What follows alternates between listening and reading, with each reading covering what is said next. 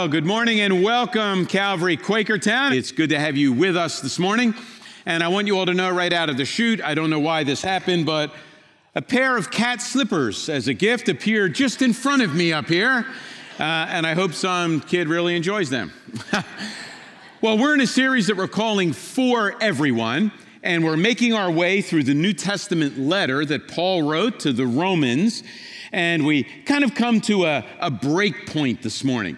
It's kind of like you ever watching a, an NFL game on Fox and you get a game break, right? What that means is they're breaking into your game to let you know what's going on around the league in one of the other games. And uh, I don't know about you, but for somebody that doesn't have much patience like me, I love a game break. You can see what's happening in a matter of seconds rather than have to sort through all of the game. Well, this season, kind of comes as a game break to the normal routines of life. And so Christmas intrudes as a game break. But we thought, rather than uh, use that as an, as an excuse or get kind of ticked off at that, we would leverage the game break and say, all right, we've looked at seven chapters of the book of Romans. Let's kind of tie that together this morning. And then we will come back in the new year and pick up with chapter eight Probably not picking up every chapter, but picking up some of the key ideas from Romans 8, Romans 12, and some of the other material there. Which means our mission this morning is to tie together, to recap, to review some of what we've looked at in Romans 1 through 7. And so, if you've been tracking with us, uh, you know that we've been looking at Romans for 13 weeks. Somebody think, man, it seems like forever. Others say, oh no, it's been too short. Somebody sent me a text a few weeks ago there was one church and one preacher that preached through the book of Romans for 47 years. I, I shared that with somebody and they said, Boy, that's deep. I said, No, that's weird. I'm not sure there, there's 47 years worth of stuff. Yeah, we'll never plumb the depths of that, but God gave us a whole bunch of other stuff beside what's there. Romans is significant and important, and that's why we're taking so much time to look at it, but not 47 years. We've got other things to look at too. Well, in our game break, here was my strategy. I sat down at my computer uh, first thing Monday morning, and I began to read through all of my notes from the past 13 weeks. And I was on a mission, and here was my mission. What are some things that, as I'm reading through my notes, seem really significant, but we never got around to talking about? There were a couple of those. And what are some things that are really significant, and I just know you all forgot already? So, what are some things we need to review, and what are some things we need to kind of look at anew in looking at Romans 1 through 7? So, that's our mission today. Well, first of all, I want to look at this whole idea of idolatry and try to put that together in perspective, in kind of Romans perspective and in biblical perspective. So here's uh, idolatry. Here's how I started thinking about this. If you were here last week, you know that we looked at the end of Romans chapter 7. And Romans chapter 7 is all about the law. And in the law, we talked a lot about the purpose or purposes for which God gave the law. And we came up with a number of them. We said God gave the law to define sin. The law kind of outlines what's in bounds and out of bounds, it defines sin. Secondly, we said God gave the law in order to reveal sin, not just define sin theoretically, but reveal sin in us. It's really inside, but not just reveal sin in us, reveal the depth of sin in us. It's pretty deep seated, it's way down in there. So it reveals that we're guilty. We're kind of, you know, living outside the bounds often, and it runs pretty deep in us. Thirdly, we said, in some weird way, the law provokes sin. It kind of entices us to sin. You know, just like when you're told to not do something, that makes you want to do it. Well, the law says, yeah, you got all these don't do's. Well, you kind of feel like you want to do it then. But then we said and emphasized, but the law was never intended, it was never given for the purpose of forgiving sin or gaining us acceptance with God once we have failed. So we can't look to the law to do what it was never designed to do. It's great at defining sin and revealing sin and provoking sin, but it's not designed to forgive sin. So you can't go to the law, create a little to do list, a checklist, and then try as hard as you can to do it, somehow working off all the bad junk you've done. That was never the purpose. But in that, in Paul's discussion of the law, Um, there's this one really weird section when he takes one of the Ten Commandments out of the list and he focuses on it. Remember that? And the commandment that he chose is the 10th command. The command is do not covet. All right, so here's how Paul says it. What shall we say then? Is the law sinful? Certainly not. Nevertheless, I would not have known what sin was had it not been for the law, right? Define and reveal. For I would not have known what coveting really was if the law had said, You shall not covet. And I mentioned last week that coveting is different from the first nine commands. You can understand, not legitimately, but you can understand commands one through nine in a superficial, external way. For example, don't make an idol. You're not making an idol, you're good on that one, right? Honor your father and mother, right? You call your mom once in a while, send them a birthday card, Mother's Day, but you're good on that one. Tell the truth. Worship God on the Sabbath. Um, don't commit murder. Don't commit adultery. Don't tell lies. They're all, you can understand, not legitimately, but you can illegitimately understand one through nine in an external, superficial way. And in a sense, that's probably Paul's history. If you remember, Paul was a Pharisee, which meant Pharisees were experts on, in the law but as you read how they put it together in the Gospels, there was a superficial and an external component to that where they kind of drew up a list, and if they checked the right items, they kind of thought they were doing okay. So Paul says, when I thought of the law externally and superficially, I was alive to the law. I thought I was doing really well. But then I came to commandment number 10 You shall not covet. You know what? You don't covet on the outside. Coveting is purely on the inside. Coveting is not superficial, coveting is not external. Coveting is on the inside, and coveting is kind of coveting is deep. Here's what coveting says. God, I don't like what you've given me. I'm not content with what you've given me. In fact, if you knew what you were doing, you would have given me different stuff, more stuff. You would have given me what that person has rather than what I have. Boy, that's pretty sinister, right? It's deep and it's internal. So Paul says that 10th command was almost like a light that went on. And the light switched on, and all of a sudden I realized I'm guilty because the law's not external and the law's not superficial. Well, maybe Paul was reflecting on what Jesus said because Jesus won't allow those superficial external interpretations. if you remember in the Sermon on the Mount, Jesus takes a couple of the commandments and he says, You've heard it said, you shall not commit murder. But I say to you, if you're angry in your heart towards someone, you've broken the command. Because the same root that produces the act of murder produces the emotion of anger. He then says, You've heard it said, you should not commit adultery. And there were lots of people said, Oh, I always sleep in the right bed. I'm good on that one. But then Jesus says, But if you lust in your heart, you're guilty of breaking the command. Jesus won't allow those superficial external interpretations. But number 10 opens the door to seeing all of the commands in a deep, penetrating way. So Paul says, When I thought about number 10, and the internal nature of the command and how it's not just external and superficial, I died to the law. I realized I was guilty. Now, it's kind of interesting. If you were to marry what Paul says there to a couple verses that he mentions at the beginning of the book, so if you have your Bibles, your phone, your tablet, your computer, whatever you're using, uh, call up Romans chapter 1, and I'm going to read beginning of verse 18 and I'll read through verse 23 and see if you remember the process I mentioned back then and see if you see any similarities between what Paul wrote there and what he tells us in Romans 7. All right, so here we go, Romans 1 18.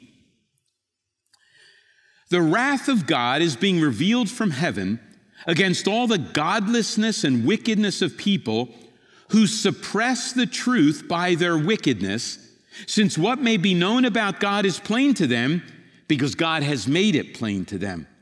For since the creation of the world, God's invisible qualities, his eternal power and divine nature have been clearly seen, being understood from what has been made, so that people are without excuse. For although they knew God, they neither glorified him as God nor gave thanks to him, but their thinking became futile and their foolish hearts were darkened. Although they claimed to be wise, they became fools and exchanged the glory of the immortal God for images made to look like a mortal human being and birds and animals and reptiles. Now, if you read that last verse, you realize that what Paul's talking about there is idolatry. These people are making images, they're making idols uh, that look like people, that look like animals, that look like other created things. They're bowing down and worshiping those things. Now, that's idolatry. But when we looked at that passage like 12 weeks ago, I mentioned that there's a whole process that Paul wrote there. So here was the process. I know you don't remember. Here was the process. Step one suppression. They suppress the truth of God. So God's sending all this revelation, revelation in creation, revelation in His Word. God's revealing Himself. But rather than receiving it and being caught short by it, rather than allowing God's Word to penetrate, they're suppressing it.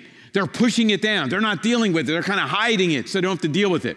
If you suppress some of the data, you now end up with a distorted view. Suppression always leads to distortion. If you're not working with all the data, you're not going to come to the right decision.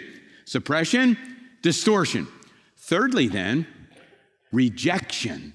You reject God because you've got a distorted view of who He is. And if you distort who He is, who in their right mind would follow a God like that who doesn't have your best interest in mind, who's out to kind of get you and make your life miserable? Suppression, distortion, rejection. So we reject God from His rightful place. Well, then, do we just kind of live with a vacuum in the middle? We're not kind of following, serving? No, no, no. We then transfer or put something else in the center substitution. That's what idolatry results in. It begins with suppression of what God says. We then have a distorted view. We reject God and following Him. We then put something else, we substitute something else in the place that God should have. That's what idolatry is putting anything, anyone, anything in the place that God should hold in your life. That is how the process works. Interestingly, isn't Paul saying, if you link together Romans 1 and Romans 7, that process that I wrote about the people far from God in Romans 1, I lived that same process as a Jew seeking to follow God. God revealed himself to me, but I suppressed what the commands fully meant I then had a distorted view of what they were. I rejected what God wanted in my life. I then substituted something else. I substituted my resume, my list, my performance, doing what I thought I could do to earn God's favor. I went through the same process that they did. That's kind of enlightening, isn't it? Now, here's a little model that's been uh, helpful to me, and so uh, I want to share it with you. Here's how it works. Let's begin by kind of backing up from Romans and talk about our world. Everything in your life. All right, can you do that? So just think. Everything. So right now, we are in each other's worlds, for better or worse. We're in your world. Your wife or husband's in your world. Your kids are in your world. Your parents are in your world. Your aunts and uncles are in your world. Your grandparents are in your world. Your grandkids in your world. All, all those relationships are in your world. Your neighbors are in your world. Your car's in your world. Your house is in your world, even with the leaky refrigerator. Your house is in your world. Your washer and dryer in the world. Your job's in your world. The money you have or don't have is in your world, right? Your vacation home, if you have one, is in the world. All those things are in your world. Everything you can think of is in your world. Your job, the people there, your retirement, everything in your world. You got that? Now, we are not passive in our worlds, we are active in our worlds which means we produce fruit that we put into play into our world. Now, fruit comes in three varieties uh, when it comes to people, you and me. Fruit comes in the form of thinking, thoughts, feelings, and actions. All of your behaviors, fruit. All of your emotion, fruit. All of your thoughts, fruit. Got it? So any thoughts that you have, that's a fruit, right? You're putting that into play. Now, here's kind of a weird thing the fruit that you produce becomes something in the person next to you in their world. And the fruit they're producing becomes something in your world. See how we're connected into this kind of web of existence where we're living connected to each other? So our fruit comes into play into the world, and other people have to process that. But here's where we often live in contradiction to what the Bible says. We process this in a very non biblical way. I'll give you a couple of examples. You make me so mad. Biblically speaking, that's impossible. World does not produce or cause fruit. Never. Never. The Bible would say world doesn't make fruit. World can influence, world does not produce fruit. If you say or live something like that, you are saying something that's contrary to the Bible from beginning to end. People can't make you angry, they can't make you happy. No, no, that's not how it works. Our language betrays the fact that we live contrary to what God says. And here's why that's important suppression leads to distortion. We often live with this distorted idea that we go through life and everything we do and feel and think is influenced or caused by people outside. That's not what the Bible says. In fact, here's what the Bible says heart causes fruit every time. Think of a tree. The fruit is not produced in a vacuum. In fact, the Bible likes metaphors that sound like this. Remember, Jesus said, A good tree produces good fruit. A bad tree produces bad fruit. The fruit is caused by what the tree is rooted in. Psalm 1 The tree planted by streams of water will be fruitful and flourishing regardless of how hot it is on the outside. The heat does not cause the fruit to be produced or not. Where the tree is rooted produces the fruit. See how that works? So, what does that mean? Well, after the first somebody, after the first service, somebody said, "Well, Charles, here's what I was thinking of. Um, suppose somebody has a glass of water and they're walking very carefully because or Starbucks is better, right? So Stacy over here at Starbucks filled my it's to the brim and she forgot to put the lid on. I'm walking very carefully, trying not to spill it, and I'm very nervous. I don't want to spill it, make a mess, especially in the church. Then they have to come in and clean it. I'm embarrassed. So person comes in and they and they shake and the stuff fills out. Stuff spills out all over the floor. What caused the coffee to make a mess on the floor? Not the fact that you were bumped. The fact the coffee was in the cup. That's what caused it to spill. That's what the Bible says. It's what's inside of you already that when you're bumped or jostled in the world spills out. But the world didn't cause the coffee to be in the cup. The world didn't put all that junk on the inside. The world may be the cause for it to be splashed, but it's not the cause of putting it in there. We make that mistake all the time. So, think of it this way. If you think of a simple example, it works too. Some of you get ticked off and angry every Sunday morning when you come to church. I don't mean because you have to sit here, maybe, you do that too. You pull in, and maybe you're angry already because people aren't ready to get here on time and you're late. And that means you always have to park all the way down near the volleyball court, down to the thing, and it's freezing cold this morning. I got to walk that long distance to church. Like, what the heck? Okay, well, why are you angry? Are you really angry because you had a what? No, you're angry because you like to what write the script of how your life should go. You like to park close and sit far, right? You want to park, you want to sit way in the back. And if somebody's in your seat, you're ticked off about that too, right? You see, if you keep asking why, you'll discover the junk that's already in the cup. The opportunity for it to spill out may be when somebody bumps you, but the junk is already in the cup, and jostling just causes it to spill out, but it's already in there. Um, maybe it's that you value your time, your energy, the fact that you're not going to be cold. How about some of you that never like to be late for anything? Right? I'm, I'm in that camp. Right? I hate being late. But why do I really hate to be late? Do I hate to be late, honestly, because I don't want to infringe on other people's time? I want to. Res- no, no, no. I want them to see me as being organized, having my act together. I, I can organize life so that I'm there in plenty of time to spare, and I'm certainly there before you. See how that works?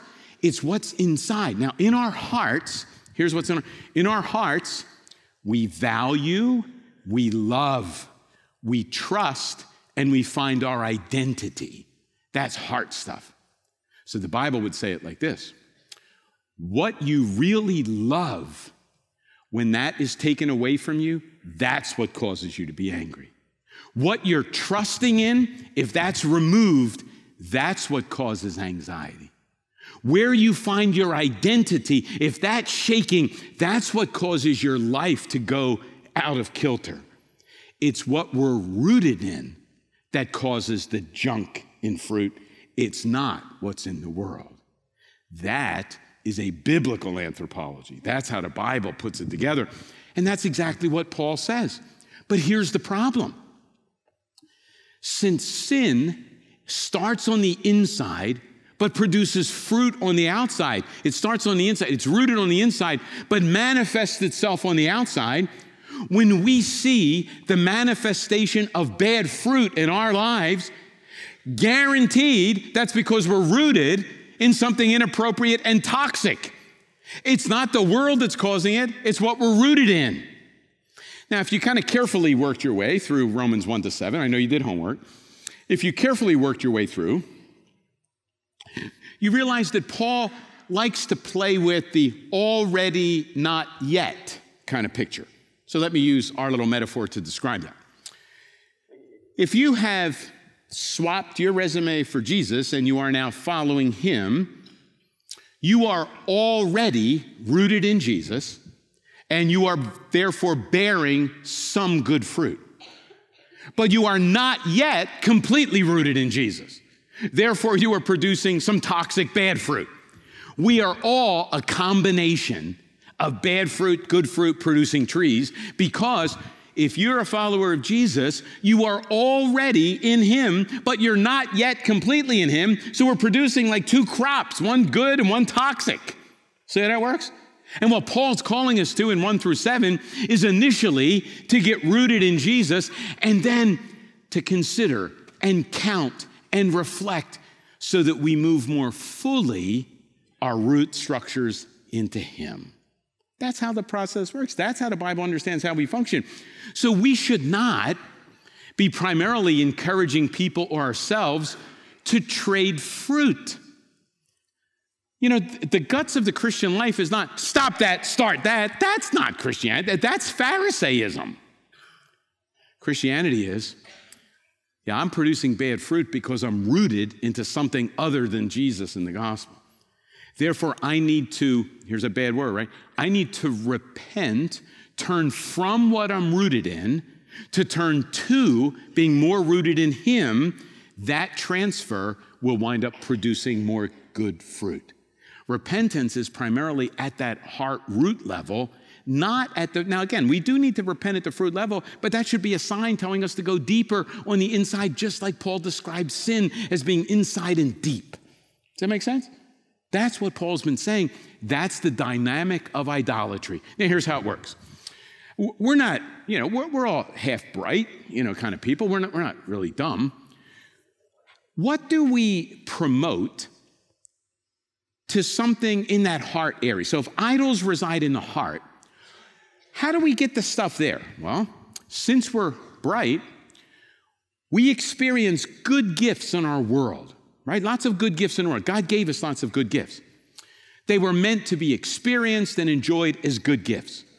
But when we take a good gift and promote it at, at the root level to our God, we have become idolaters.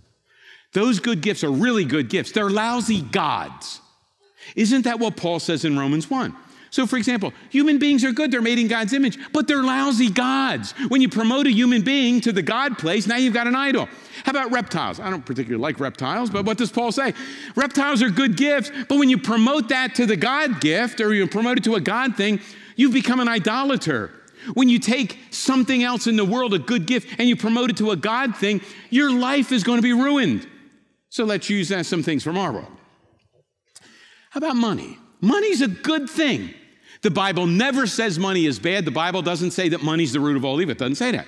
The Bible says the love of money. Where do you love? In your heart. So, what happens? We take the good gift of money in our world, we promote it to the God thing in our hearts, and that God thing of money will destroy your life with lots of bad fruit.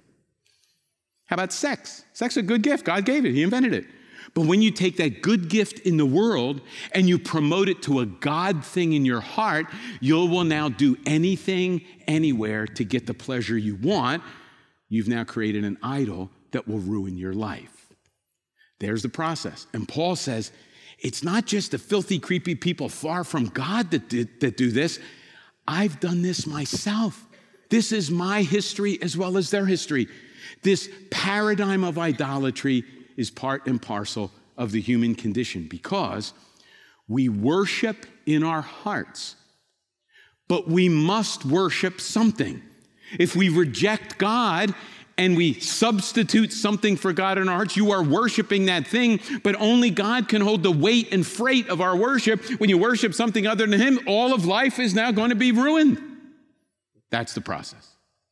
Well, how, does, how can we work that out? How do we fight that battle, wage that war? Well, interestingly, Paul kind of does that. And I'm going to look at it this way I, I, did what you did. I asked you guys to read Romans 1 through 7. I did the same thing. I read through most 1, 1 through 7 almost every day, and I did something you probably didn't do. I don't know why, but on Monday morning, first thing, I was, you know what? I'm going to highlight every time the word but appears. And here's what I discovered you can see the gospel in the buts. Right, if you want to know the gospel, you just look at the buts because the gospel is in the buts. So let me explain what I mean. The first verse I want to look at is from Romans chapter 3. All of sin and fall short of glory of God. But right before that, Romans 3:21 says this. But now, there it is. But now. And the word but appears like dozens of times in these seven chapters. It's pretty cool. We're not going to look at them all, just a few. But now, 3 321. But now, apart from the law, a righteousness from God has been revealed. What's God said? Paul says, Yeah, look, I figured this out. But I was living my life trying to compose my own righteousness resume. I was trying to put the right items on so that I would gain acceptance. I'm doing things that have doors swing open for me, and I was writing my own performance resume and I was failing miserably. When the light went on, I understand all about sin. I realized my resume was, did not have commendation, it had commendation, but God revealed a righteousness resume as a gift, not through performance. Wow, the gospel in the buts.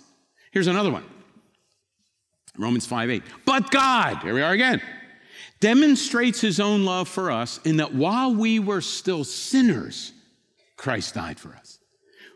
What did it take for God to swap resumes? Yeah, here's what it took. Jesus just couldn't write on a piece of paper, here's some good deeds, and give it to you. He couldn't live a really good life and give. No, Jesus, in order to pay the debt we owe, we've earned the wages, we deserve the wages of death. Jesus had to die to pay that, and he had to live this perfect life to give us his resume. And in the context of Romans 5 8, Paul says this. Now, if you look around, you may find some really good people out there. And you know some pretty good people, right?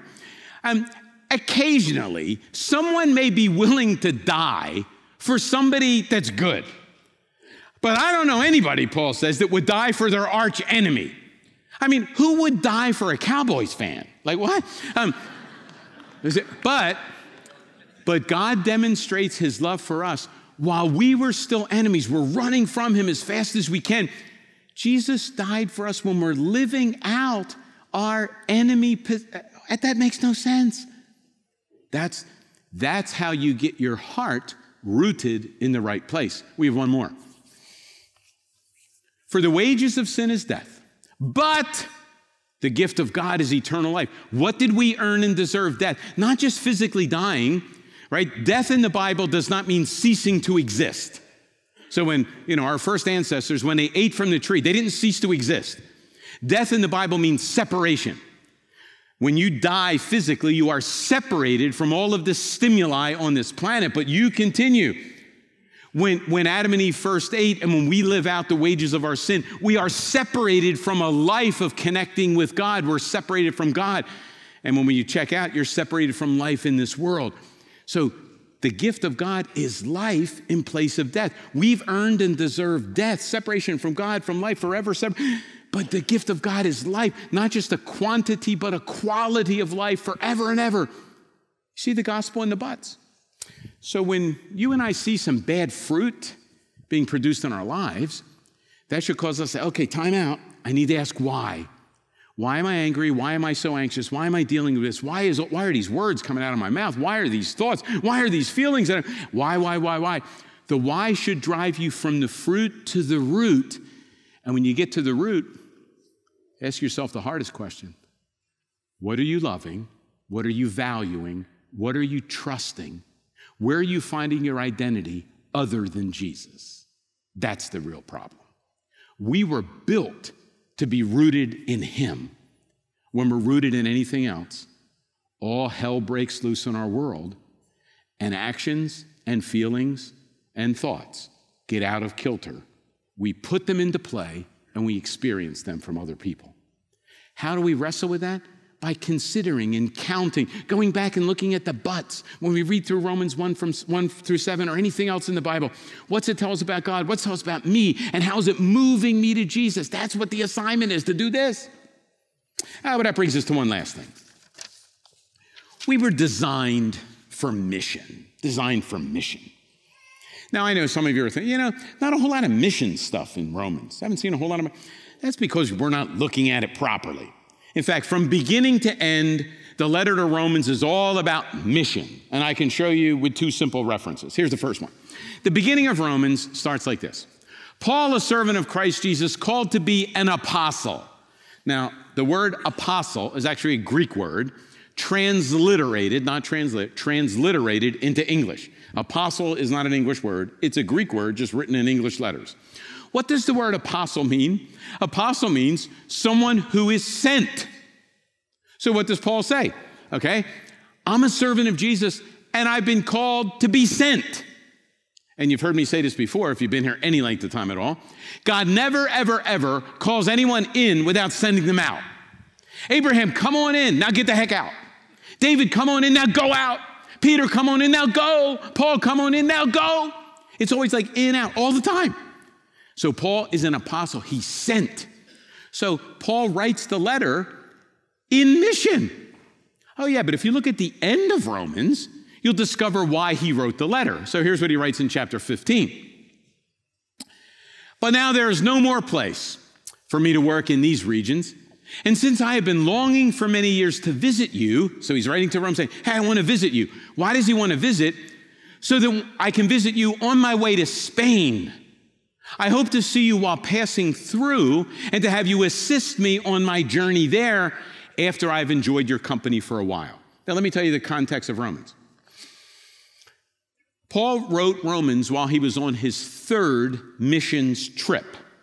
We know from the book of Acts he took three missions trip. He writes Romans from the third mission trip. He actually writes it from a city named Corinth on his What's he doing on this mission trip? Well, he's kind of letting people know about Jesus and talking about the gospel. Hey, be rooted in him, etc.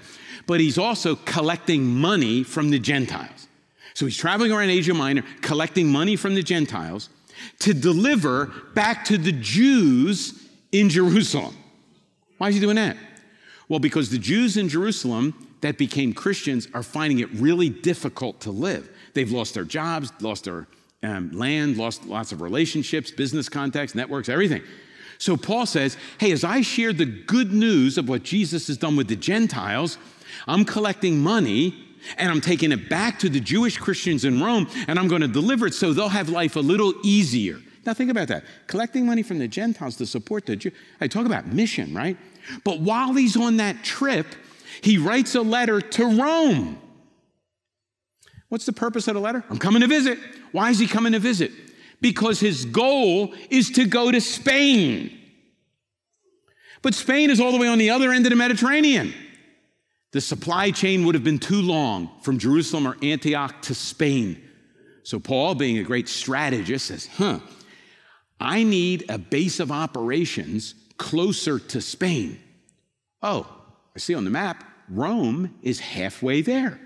So I'm going to send a letter to Rome in which I introduce myself and introduce my message about Jesus, telling them when I come to visit, I want to establish a supply chain so that when I go to Spain on my mission, the supply chain will be half the distance it was from Jerusalem. It's all about mission, right? Now you may be thinking, well, ah, big deal, that's Paul. No, no, no, no. We were built for this. We were built to be rooted in Jesus and built for mission. Let me give you a couple of examples. You ever go to the airport and you know, kind of look out the windows waiting for your plane? You have to get there like nine hours before. It's nasty, right? I mean, I hate traveling. You go through security, it takes forever. You get there, watch the planes. You ever notice as the planes are kind of driving around on the runway, making it out to the runway, getting in line, they are lumbering monstrosities on the ground, aren't they? I mean, these big giant things, they, they need lots of wingspan to get by. You got to be careful, little guys with the flags in the back. I mean, they are lumbering, awkward monstrosities as long as they're on the ground. Yeah, but you take that lumbering monstrosity that barely gets around, doesn't go that fast, yeah, the engine, and you move five feet, and yeah, you take that lumbering, awkward monstrosity and you put it at 30,000 feet and it flies with ease and elegance, doesn't it? You turn that wheel a little bit, and that giant airplane just with great grace tilts to the side. You push forward, I think is right. You push forward, the houses get bigger, right? You pull back, they get smaller. And, and you have this great, they fly with elegance and grace and beauty. Lumbering monstrosities on the ground that take up too much room, getting everybody else's way. But at 30,000 feet, that's what they were designed for. That's elegance. Here's another one. You ever see um, those America's Cup sailboats? Uh, last time uh, we were in Bermuda, the Oracle boat, that, that was the America's Cup, was there practicing. And I was thinking about that, you know. What would that Oracle America's Cup sailboat look like in your pool? It'd be a mess, right? First of all, it wouldn't fit. Half it would be sticking out. The keel would have it crooked on the side. The mast would be laying on your roof. Um, it would be a mess, right? So you have to call people in to break it up and clean it up. It's a mess. Yeah, but boy, you take that Oracle ship and you put it off the coast of Bermuda. You hoist the sails and watch that ship lift out of the water, and you can barely keep up in a motorboat next to it when it's in the environment it was designed for, it's beautiful. Take, um, take a Lamborghini, put it on the Schuylkill Expressway at rush hour. Wasn't built, but you give me that Lamborghini for a weekend. I'll show you what it was built for. For the open road with hairpin turns, right? Back and forth, racing. It wasn't built to be stuck in traffic on the Blue Route or the Schuylkill. It was built for the open road with Charles in the driver's seat. That's what, right? I think that that's kind of what Paul's saying as you make your way through Romans. Guys, we were built, designed, and built to be rooted in Jesus Christ and in the gospel. That's what you were built for. And if you're not rooted and you're not in, you're like a lumbering monstrosity making its way to the runway. You're like a giant sailboat stuck in a stream somewhere. You're like a Lamborghini that can't get out of the driveway. But if you're rooted in Jesus and your mission is to continue what he started, you're flying at 30,000 feet with the ease of an airplane. You're sailing on America's Cup winning ship with the ease of the open water. And you're like a Lamborghini on the open road, taking hairpin turns like nothing. That's what we're designed and built for. That's the point. So Paul says, Where are you rooted? What are you living for? Are you lumbering on the runway? Are you stuck in a pool or a creek? Are you stuck in traffic? Make sure you're rooted in Jesus Make sure you're continuing what he started in mission because that is what you were designed and built for. That's what Romans is about. Live out your design and live in mission with Jesus. Now, I'm going to close, but we're not done. Because if I remember correctly, you had a homework assignment. So I'm going to pray, we'll end the message, then we're going to talk about the homework. So while I'm praying, the band will come back, the band's going to sing while you complete your assignment. So let's pray. Father, thanks for these reminders uh, through Paul. And in some way, thanks for Paul living in microcosm, the story of the Bible. And thanks for Paul's life echoing our lives to some degree. But Lord, help us not just to see the similarities, help us to follow his example as we root our hearts more deeply in Jesus and continue what he started more faithfully and with more diligence. We pray in Jesus' name. Amen. All right, so let me ask we're among friends, and if you didn't complete your, your assignment, you deserve it. How many of you read Romans 1 through 7 this past week, whether in one sitting or not? Raise your hand. Very good, very good. Nine of you. No, some of you, many of you. I asked you to answer three questions as you read through a chapter a day. What do we learn about God? What do we learn about ourselves? What do we learn about people? And how does this point us to Jesus? The whole purpose of that assignment was to live out what Paul tells us and what we talked about today. In fact, those three questions should guide our Bible reading every time we read. I gave you that assignment, and we talked about that assignment as a staff because we realize nothing happens by you sitting listening to sermons. Nothing really happens, you even sitting reading the Bible. It happens when you internalize, personalize, and make your story connect to that story. When we read our lives into that story, that's where transformation happens. Those questions help us read our story into the big story. Well, as you were reading, maybe this past week, maybe this morning, maybe the past few months to one degree or another, or maybe it's been longer than that, but you never had an opportunity to kind of go public yet. One of the things that Paul calls us to, and one of the things that is kind of step one in this whole adventure, is you need to make the swap. Make the swap. We live going through life composing our own resumes, and Jesus comes and offers you his resume and he offers to take yours. My question is have you made the swap? Have you taken your resume of condemnation and given it to Jesus? And have you taken his commendation resume to yourself? That's step one. If you've never made the swap, you can make the swap right now. That's what Paul says. What are you rooted in? Change your root structure, change what you're rooted in. Make the swap. Your resume for Jesus if you've done that this morning, this past week reading Romans, over the past couple of months, but you never kind of went public, today's your day to do that. I'll tell you what to do in a minute. There are others of you that you've been tracking with us for a few weeks, and maybe the pictures are different, the language is different, but the message is still the same. You're feeling compelled, and you've made a commitment to live on the other side. For the last few weeks, I've been saying what Paul does in this middle section of Romans, he keeps painting a before and an after picture. And he uses lots of different images, lots of different examples before, after, before, after. Have you committed and are you determined to live on the other side, to live out the after picture?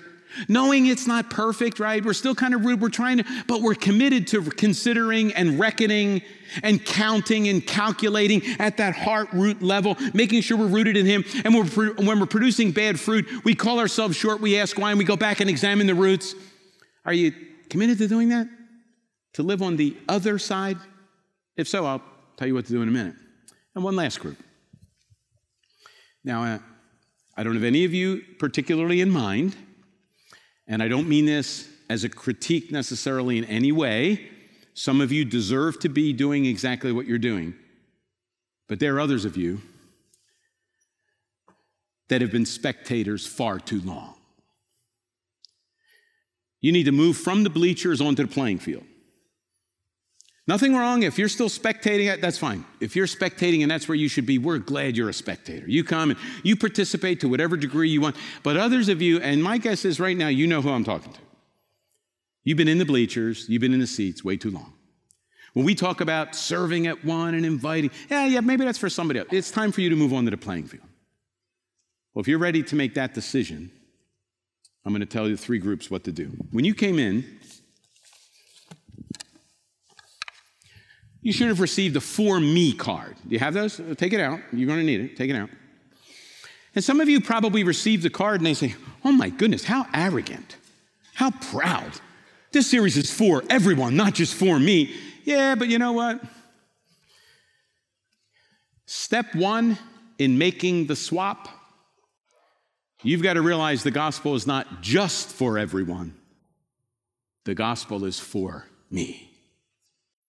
And if you've never come to that decision, maybe this morning is the point you need to come to. Maybe you have come to that point reading Romans this week. Maybe you've come to that point during this series. Maybe you have over the summer. Maybe you did it this past year, but you never really went public. You know, kind of holding it in, don't want people to know. Well, if the gospel is not just for everyone, but you know it's for me, I'm going to ask you, and the band sings one last song and we join them. I'm going to ask you to take your card, and if you want, you don't have to, you can write your name on the back. And you'll notice we've got a bunch of lines, like kind of like laundry lines around the room. We got them in the back, we got them on the sides. And if you made the swap, this gospel is not just for everyone, it's for me. You take that card and you go over and you'll find some clothespins on the line, or you'll find a bucket with clothespins on the floor. On the floor. You take a clothespin and you hang it up and you say, Jesus, thank you. What you've done is not just for everyone, it's for me. And if you're in that second group, and you've been kind of living more on the first side, the before side, than the after side, but, but you're done with that before side. You're making a commitment to live on the other side. You've done that this morning and in a recent past, and it's going to help you to do something physical to remind yourself and other people. You, you take your card, and if you want, you write your name on it too. And you go over to those lines and you say, You know, Jesus, this morning I commit to living on the other side, the after side, by living in mission with you. And you hang your card there. And for the last group, those of you that have been spectating, maybe right now you're saying, you know what? Out of the bleachers for me. I'm on the playing field. I'm not even sure what that means yet, but I'm moving out of the stands onto the playing field.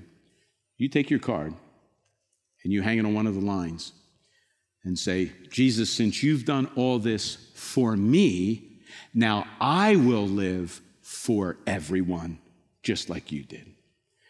The band's going to sing Living Hope. The lyrics of that song just retrace the story of the gospel, the story that Jesus lived for me, for you, for everyone. And as that story in the song comes out of your lips and resonates in your heart, whatever your commitment is in those three categories, as we're singing, you put your card on one of the lines and say, Jesus, you lived for me. Now I'm going to live for you. Let's pray.